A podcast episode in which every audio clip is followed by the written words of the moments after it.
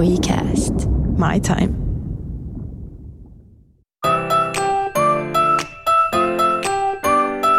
Kuuntelet Holvi-podcastia yrittäjyydestä. Kymmenessä jaksossa keskustelemme oman alansa asiantuntijoiden kanssa modernista yrittäjyydestä ja sen kiemuroista.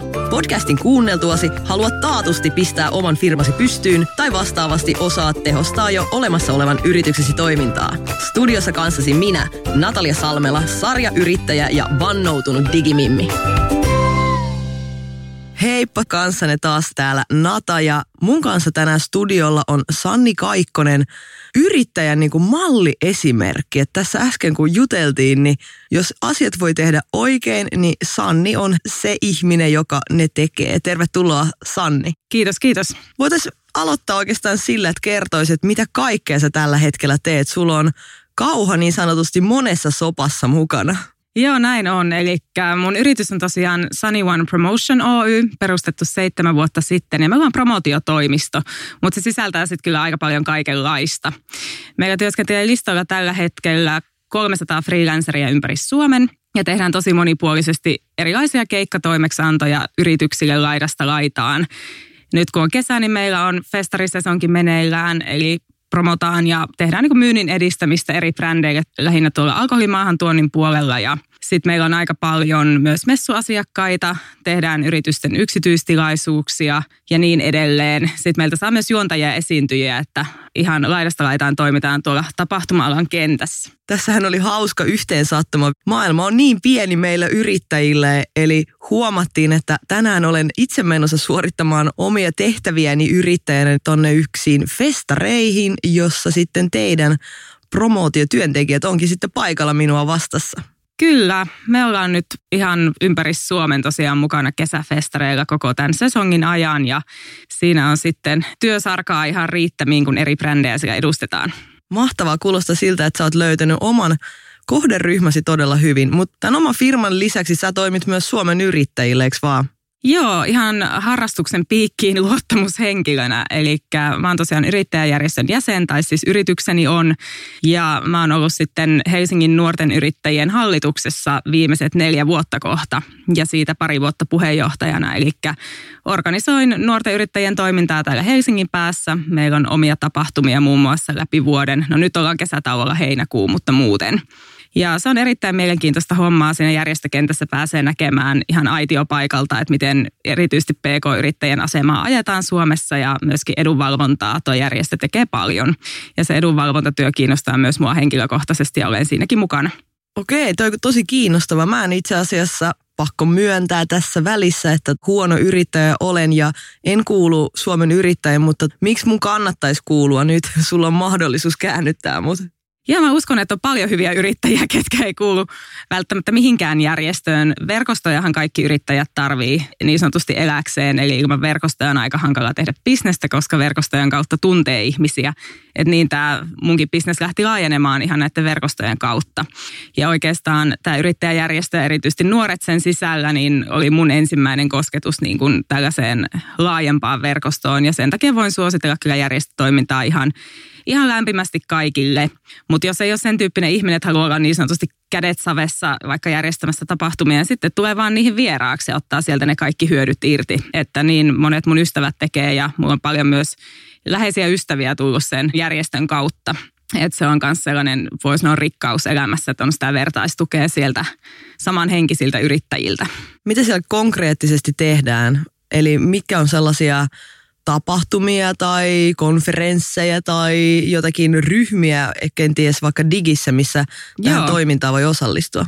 Kyllä on ehdottomasti, eli somessa ollaan tosi aktiivisia. Jos nyt otan esimerkiksi tämän meidän Helsingin nuorten yrittäjien porukan, niin meillä on Hynyryhmässä Facebookissa yli 1500 jäsentä. Wow, joo, mahtavaa. Joo, eli siellä, se on jo tosi laaja verkosto, että siellä saa sitten tietyin reunaehdoin mainostaa omia palveluita, jos haluaa. Ja siellä aika paljon ihmiset huutelee, että hei, että mä haluan ostaa nyt vaikka tilitoimiston palvelua tai, tai jonkun appeja valmistavan yrityksen, niin sieltä sitten nopeasti löytyy kyllä suosituksia. Myös perintätoimistoja kysytään yllättäen aika paljon.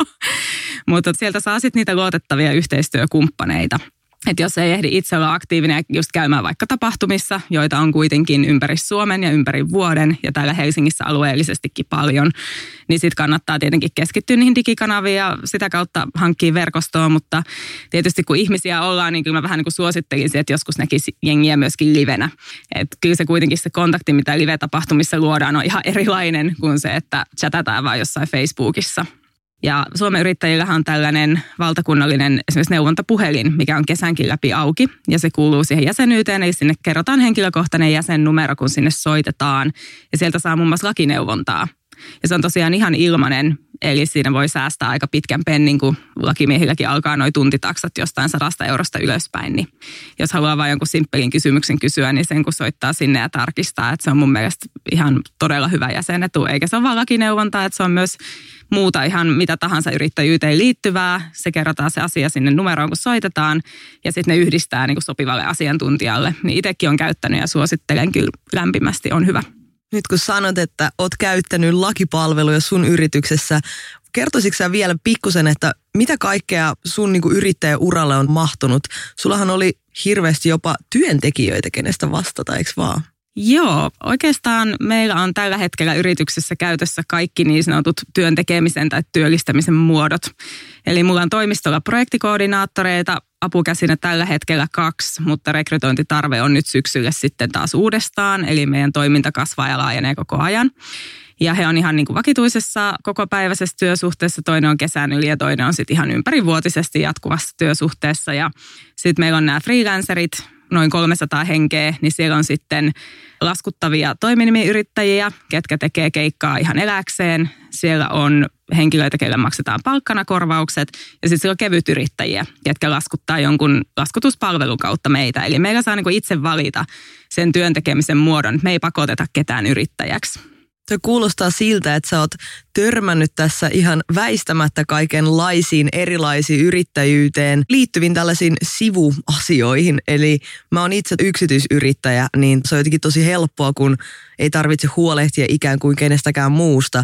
Et siinä vaiheessa, kun firma lähtee skaalautuu isommaksi ylöspäin, niin mitä kaikkea tähän tulee semmoista muistettavaa tai ehkä sellaista huolehdittavaa näiden uusien eri ihmisten myötä sitten? Joo, toi on hyvä kysymys. Mä tosiaan aloitin firman 2011 ja silloin tämä perustettiin samalla nimellä kylläkin, mutta tämä oli toiminimi nykyään sitten vuodesta 2015 alkaen tämä on ollut osakeyhtiö.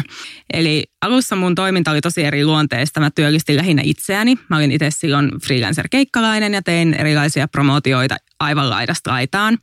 Ja asiakkaalla oli niin kuin alusta lähtien tämä tarve, että no onko teitä useampia, että sulla on varmaan kavereita, ketkä tekee keikkaa, että me tarvittaisiin nyt vaikka tonne messulle kolme ja tonne neljä. Ja mä rupesin sitten alusta lähtien jo työllistämään muita ja mä maksoin ihan palkkaa heille. Ja tässähän tuli tämmöisiä tilanteita silloin firman alkumetreillä, että niin joo, olisi pitänyt olla tämmöinen asia niin kuin lakisääteinen tapaturmavakuutus työntekijöille ja ensimmäisen kuukauden aikana sitä ei ollut, koska ei ehtinyt mukamas hankkia ja ei ehtinyt perehtyä asiaan, niin tuommoiset kostautuu aika helposti, jos niitä ei niin kuin etupainotteisesti muista hoitaa.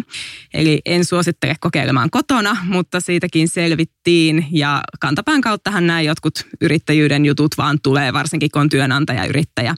Mutta kuitenkin se työnantajuus on ollut pienimuotoisesti ja kasvavasti tässä mukana niin kuin alusta alkaen. Niin siinä on niin kuin oppinut, se on opettanut tekijänsä matkan varrella se koko kuvio. Mutta ehdottomasti, jos haluaa työllistää muita nimenomaan ihan työntekijästatuksella, niin kannattaa ehkä jokunen asia selvittää etukäteen. Sä mainitsitkin tuota vakuutuksen. Tuleeko sulle heti lonkalta mieleen, mitä kaikkia vakuutuksia pitää yrittäjän muistaa ottaa itselleen edes? Joo, nykyään varsinkin puhutaan paljon siitä, että yrittäjät on tosi alivakuutettuja ja Suomen yrittäjät on muun muassa tähän tarttunut. Eli yrittäjällähän kaiken sosiaaliturvan perusta on lakisääteisesti tämä yrittäjän eläkevakuutus, eli YEL. Ja myönnän ihan, että myöskin itselläni se on aika lailla minimitasolla tällä hetkellä. Ei nyt ihan siellä alarajalla, mutta melkein. Mikä tarkoittaa sitä, että jos mä nyt, mulle nyt tässä jotain kävisi, niin noi sairaspäivärahat ja muut olisi aika pieniä. Ja mä jotenkin näen sen niin, että toisille ehkä sopii se, että pistää sen yölin vaan niin korkealle tasolle, että se perussosiaaliturva sitten Kela-korvauksia ja muihin tulee sieltä, jos jotain sattuu, mutta on myös muita tapoja, millä sä voit turvata oman toimeentulos. Eli hankit sitä pesämunaa ja niin sanotusti pätäkkää sinne taustalle muilla keinoilla. Ja niitähän on sitten lukuisia ihan asuntosijoittamisesta alkaen vaikka mikä on Helsingissä varsinkin varten otettava vaihtoehto. Mutta vapaaehtoiset vakuutukset kannattaa myös olla, eli mullakin on itselleni ja työntekijöille juurikin nämä tapaturmavakuutukset ja vastaavat, että jos jotain vakavampaa sitten sattuu, niin saa sieltä riittävät kertakorvaukset, että pystyy hoidattaa itteensä missä tahansa hoitolaitoksessa ja, ja niin edelleen. Ja myöskin firman toiminnalle on toiminnan vastuuvakuutus, oikeusturvavakuutus ja niin edelleen, että mutta niitä kannattaa sitten muistaa myöskin päivittää. Että jos toiminta kasvaa paljon, niin sitten voi tulla sellainen ikävä tilanne eteen, että jotain käy ja sitten huomaa, että ne korvaussummat on ollut liian pienellä tasolla. Eli tavallaan sitä vakuutusturvaakin pitää muistaa nostaa sitten sen mukaan, kun se toiminta kasvaa. Tosi hyvä vinkki. Mä en ollut edes ottanut tota itse huomioon, että nyt kun puhut, niin mä rupean heti niinku tässä googlettaa, että mitäs, mistä näitä vakuutuksia saa otettua. Kyllä. Joo. Ja siinä ehkä vakuutusyhtiötkin saisi olla vähän proaktiivisempia, että mun mielestä nykyaikaista olisi, että vakuutusyhtiöt seuraisi heidän asiakkaiden toimintaa jollain tasolla ja olisi aktiivisesti yhteydessä, koska se on myöskin heille lisämyyntiä, jos sitä vakuutusturvaa nostetaan ja hinnat nousee ja mitä tahansa, niin Sä voit seuraavaksi perustaa sit vakuutusyhtiön tähän näet. Luulen, se on hyvä. ehkä bisnes, mihin mä, mihin mä en lähde kovin helposti, mutta sanotaan näin, että ihan sellaisessa vuosittaisessakin sairaanhoidossa, niin nuo vakuutukset, mitä on esimerkiksi itselleni yrittäjänä ottanut, niin on tullut kyllä moneen kertaan tarpeeseen. Että olen niitä myöskin sitten häpeilemättä käyttänyt. Ja hei tota kuulijoille tässä tiedoksi pieni välitiedotus. Sanni, kun tässä mainitsi sijoittamisen ja pätäkän hankkimisen yrittäjän näkökulmasta, niin tulevissa jaksossa tätä podcastia käsitellään muun muassa tätäkin asiaa, eli yrittäjän raha-asiat ja sijoittamiset ja säästämiset avataan sitten. Eli muista seurata podcastia, pistä seurantaan eikäst.comissa, subscribe-nappia kun painaa, niin saa aina uusimpien jaksojen tiedon suoraan puhelimeen. Kyllä. Ja tuo sijoittaminen on myöskin hyvin mielenkiintoinen osa-alue, mihin itsekin vasta pikkuhiljaa on pääsemässä sisälle ja tutustumassa. Että jos, jos on yhtään älykäs raha-asioissa, niin siinä vaiheessa kun firma alkaa enemmän tuottaa ja siellä on jotain mitä laittaa sivuun, niin kannattaa perehtyä sitten siihenkin puoleen, vaikka sitten tämän podcastin kautta. Hyvä, laita säkin se seuranta. Joo, täytyy laittaa. No mutta hei, sä mainitsit ton verkostoitumisen myös. Suomen yrittäjät on hyvä järjestö siihen nimenomaan muiden yrittäjien kanssa. Olisiko sulla jotain myös hyviä vinkkejä, koska tuon promootioalallahan niin verkostoituminen on niin kuin kaikki kaikessa. Että jos voisit laittaa sun salaisimmat hyvät verkostointivinkit kaikille kuulijoille myös jakoon. Joo, ehdottomasti. Oikeastaan siellä uran alkuvaiheessa oli niin kuin tosi avainasemassa se, että mä olin itse freelancer-keikkailija. Eli mä tapasin koko ajan tosi paljon ihmisiä, kun mä olin mukana eri tapahtumissa ja toimeksiannoissa. Ja sieltä mä lähdin niin kehittää sekä tätä työntekijäpuulia, mikä meillä on tänäkin päivänä, että ne pohjat tulee sieltä seitsemän vuoden takaa mun omalta uralta sekä ensimmäiset asiakaskontaktit. Ja ilolla sanon sen, että osa on edelleenkin mukana tässä, tässä touhussa sieltä seitsemän vuoden takaa, niin se on hieno asia. Että oikeastaan se, että sun täytyy vaan laittaa itse likoon ja olla tosi paljon tuolla kaikkialla, missä pystyt. Ja varsinkin uran alkuvaiheessa monta vuotta mä kävin sitten myöskin vapaa-ajalla tosi paljon eri tilaisuuksissa ihan vaan tapaamassa ihmisiä ja mulle se tulee luonnostaan, kun on silleen suht supliikki ja sosiaalinen ihminen, niin ei ole vaikeaa kohdata uusia ihmisiä. Mutta mä tiedän, että joillekin yrittäjille se voi olla tosi haaste. Että se voi olla tosi iso asia, niin kuin vaikka IT-ala-yrittäjälle lähteä sieltä tietokoneen takaa pois ja heittää itsensä likoon tuolla. Mutta se on oikeastaan niin kuin ainut tapa, millä sitä bisnestä saa oikeasti kasvatettua. Että tunnet vaan mahdollisimman paljon ihmisiä ja silloin se luottamus syntyy ja kun ihmiset luottaa suhun, ne myöskin suosittelee sua ja sun firmaa eteenpäin. Kuulostaa mainiolta. Mä oon itse kanssa tollanen vähän ruudun takainen nyhvää ja totta kai duunin puolesta tulee käytyä paljon kaikissa tapahtumissakin, mutta mua ainakin itseäni kaikki digipalvelut on auttanut tässäkin asiassa. Eli koko tämä podcast ihan käsittelee nimenomaan, että miten digitalisaatio yrittäjyyttä auttaa ja, ja on auttanut ja mihin tämä koko homma on menossa. Niin se on ollut mun mielestä tosi mahtavaa, että verkostoituakin voi poistumatta myös joskus sieltä ehkä tietokoneen takaa, että ainakin Joo. tällaiselle epäsäännöllisiä rytmeen noudattavalle ihmiselle se on ollut ihan pelastus. Joo, siis ehdottomasti ja me käytetään myöskin ihan firmana sekä itse käytän henkilökohtaisesti tosi paljon noita sosiaalisen median kanavia.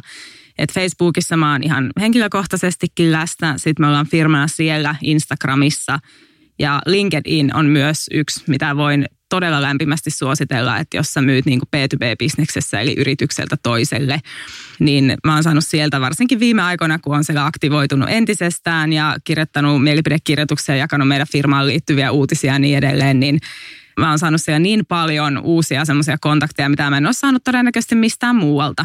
Että on vaikea tietää aina välillä, että missä ihmiset vaikka liikkuu, mutta sitten heitä voi tavata just niin kuin massoittain tolleen somekanavien kautta. Et LinkedIn ehdottomasti listalle, se on bisnesuskottavuuden kannalta aika hyvä kanava.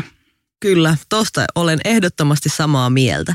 No mutta jos mennään tästä tällaisesta hauskasta verkostoitumisasiasta ehkä vähän tällaisen tylsempää käytännön juttuun. Me tuossa puhuttiin sun kanssa aikaisemmin niin näistä vakuutuksista ja muun muassa kaikista tuista ja muista, mitkä ehkä sitten siihen liittyy, jos, jos se yrittäjäura jostain syystä katkeaakin. No mitäs tällainen esimerkiksi työssä poissa olot vaikkapa sairauden takia tai sitten vaikka ihan äitiysloman takia, niin onko nämä koskaan sulle ollut henkisiä sellaisia ehkä ei nyt esteitä, koska tässä sä istut mun kanssa, mutta sellaisia ehkä niin kuin pohtimisen arvoisia asioita ennen kuin ryhdyt yrittäjäksi?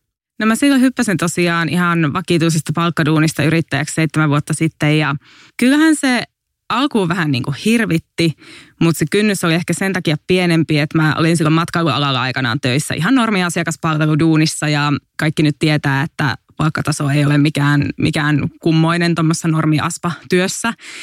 Ja silloin kun ei ole kauheasti mitä menettää, niin se kynnys hypätä johonkin tuntemattomaan on pienempi, koska mulla oli vaan voitettavaa siinä, että jos mä lähden yrittäjäksi kehittämään itse omaa tulotasoani. Mitä tulee sairastamiseen, niin mä oon turvannut oman taustan tällaisella ihan yksityisellä terveysturvavakuutuksella, mikä niin kuin kattaa sairaskulut ja labrat ja kaikki tällaiset, että jos mulla vaikka alkaa korvaa kolottaa, niin mä voin mennä saman tien yksityiselle ja se hoidetaan että ainoastaan lääkkeet menee omaan piikkiin, niin joku tämän tyyppinen vakuutus, näitä on eri toimijoilla tarjolla, niin on ehdottomasti suositeltava on suositellutkin monille yrittäjäystäville. Että tavallaan turvaa sen semmoisen päivittäisen sairaanhoidon, kun lähtökohta kai kuitenkin on, että se on se, mitä sä enemmän tarvitset et loppujen lopuksi onneksi aika harva sairastuu sille todella, todella vakavasti. Sitäkin saatetaan miettiä, mutta sitten ei välttämättä mietitä, että no miten jos mulla iskee niin kuin tosi paha ja pitkäkestoinen flunssa niin kuin viikkotolkulla niin kuin kaatuu petiin, niin miten sitten turvataan se aika. Se aika usein niin kuin unohdetaan siitä välistä. Mutta ei ole ollut mulle kyllä sellainen, sellainen asia, että mitenkään estäisi tai hidastaisi yrittäjyyttä. Et jotenkin koen, että vaikka olisin palkkatyöntekijä, mulla olisi varmaan joku vastaava vakuutus joka tapauksessa. Ihan vaan, että pääsee nopeasti hoitoon. Sillä mitä nopeammin pääset, sitä nopeammin olet todennäköisesti taas pelikunnossa – Mä oon kuullut siis tällaisen tarinan omasta lähipiiristäni, eli yksi ystävistäni, joka haaveili siis yrittäjäksi ryhtymisestä, niin oli silloin vielä palkkatöissä, niin hän sanoi, että, että ei halua ryhtyä yrittäjäksi niin kauan, kunnes perhettä ei ole vielä perustettu. Eli luotti siihen työnantajan tarjoamin erilaisia etuisuuksia siihen äitiysloman ajaksi. Mitä ajatuksia tässä herättää? Kyllä mä niin naisena ton, ton ihan ymmärrän, että siinä vaiheessa, kun sä et vastaa enää vaan itsestäsi, vaan jostain toisestakin elävästä olennosta ja elämässä voi tapahtua kaikenlaista, kuten tiedetään ja varsinkaan Suomessa ei, ei ehkä myöskään ajatella niin, että no kyllä se puoliso pelastaa, jos mulle jotain käy.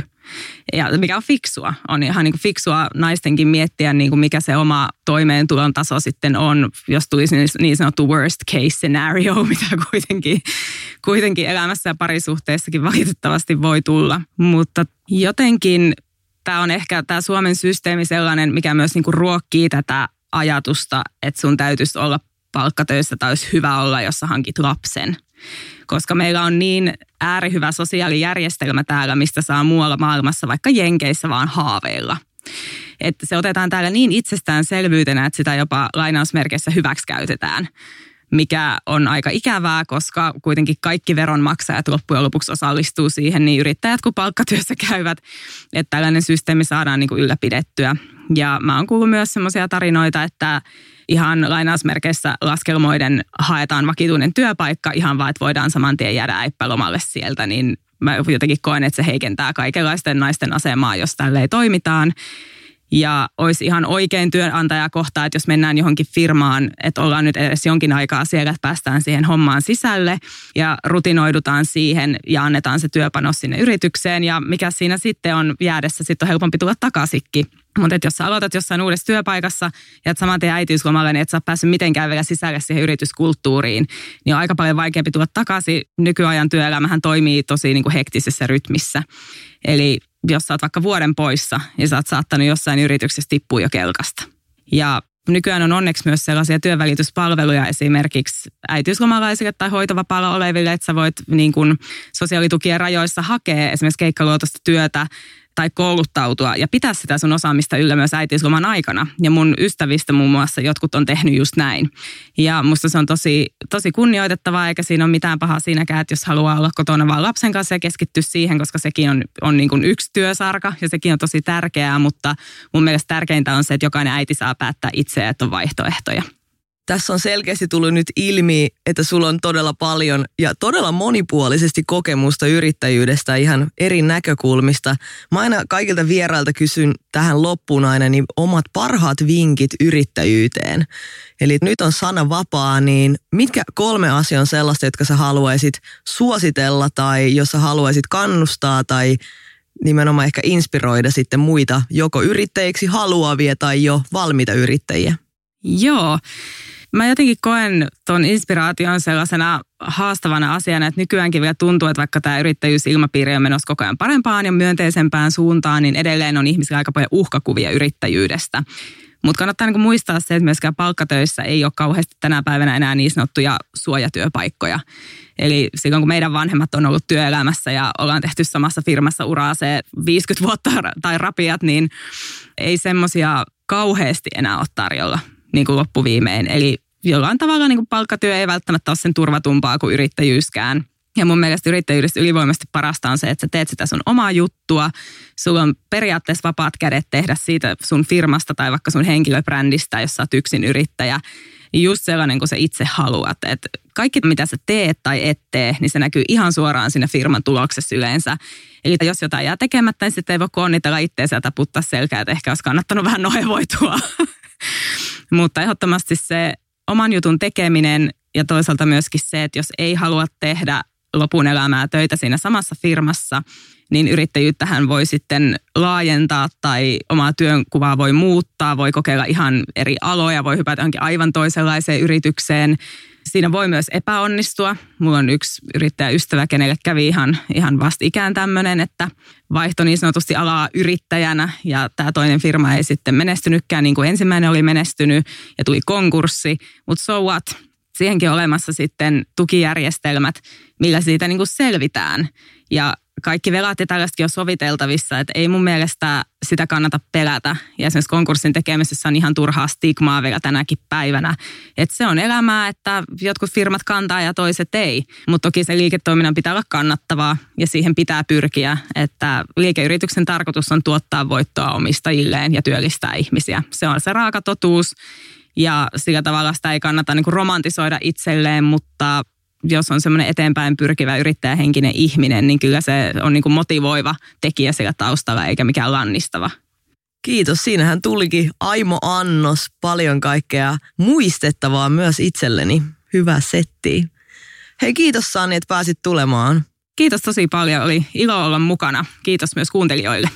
Ja kaikille kuulijoille vielä tähän loppuun tiedoksi, että kaikki podcastin jaksot löytyvät osoitteesta eikäst.com kautta Holvi Podcast. Kannattaa myös seurata Holvi-blogia, eli löytyy heidän kotisivuiltaan, johon tulee myös aiheen ympäriltä paljon hyödyllistä informaatiota ja tietoa. Ei muuta kuin seuraavan jaksoon. Kiitos kun kuuntelit. Lataa Eikästin sovellus ja tilaa Holvi podcast yrittäjyydestä. Näin pääset ensimmäisenä kuuntelemaan aina uusimman jakson. Lisää tietoa Holvin palveluista saat surffaamalla osoitteeseen holvi.com.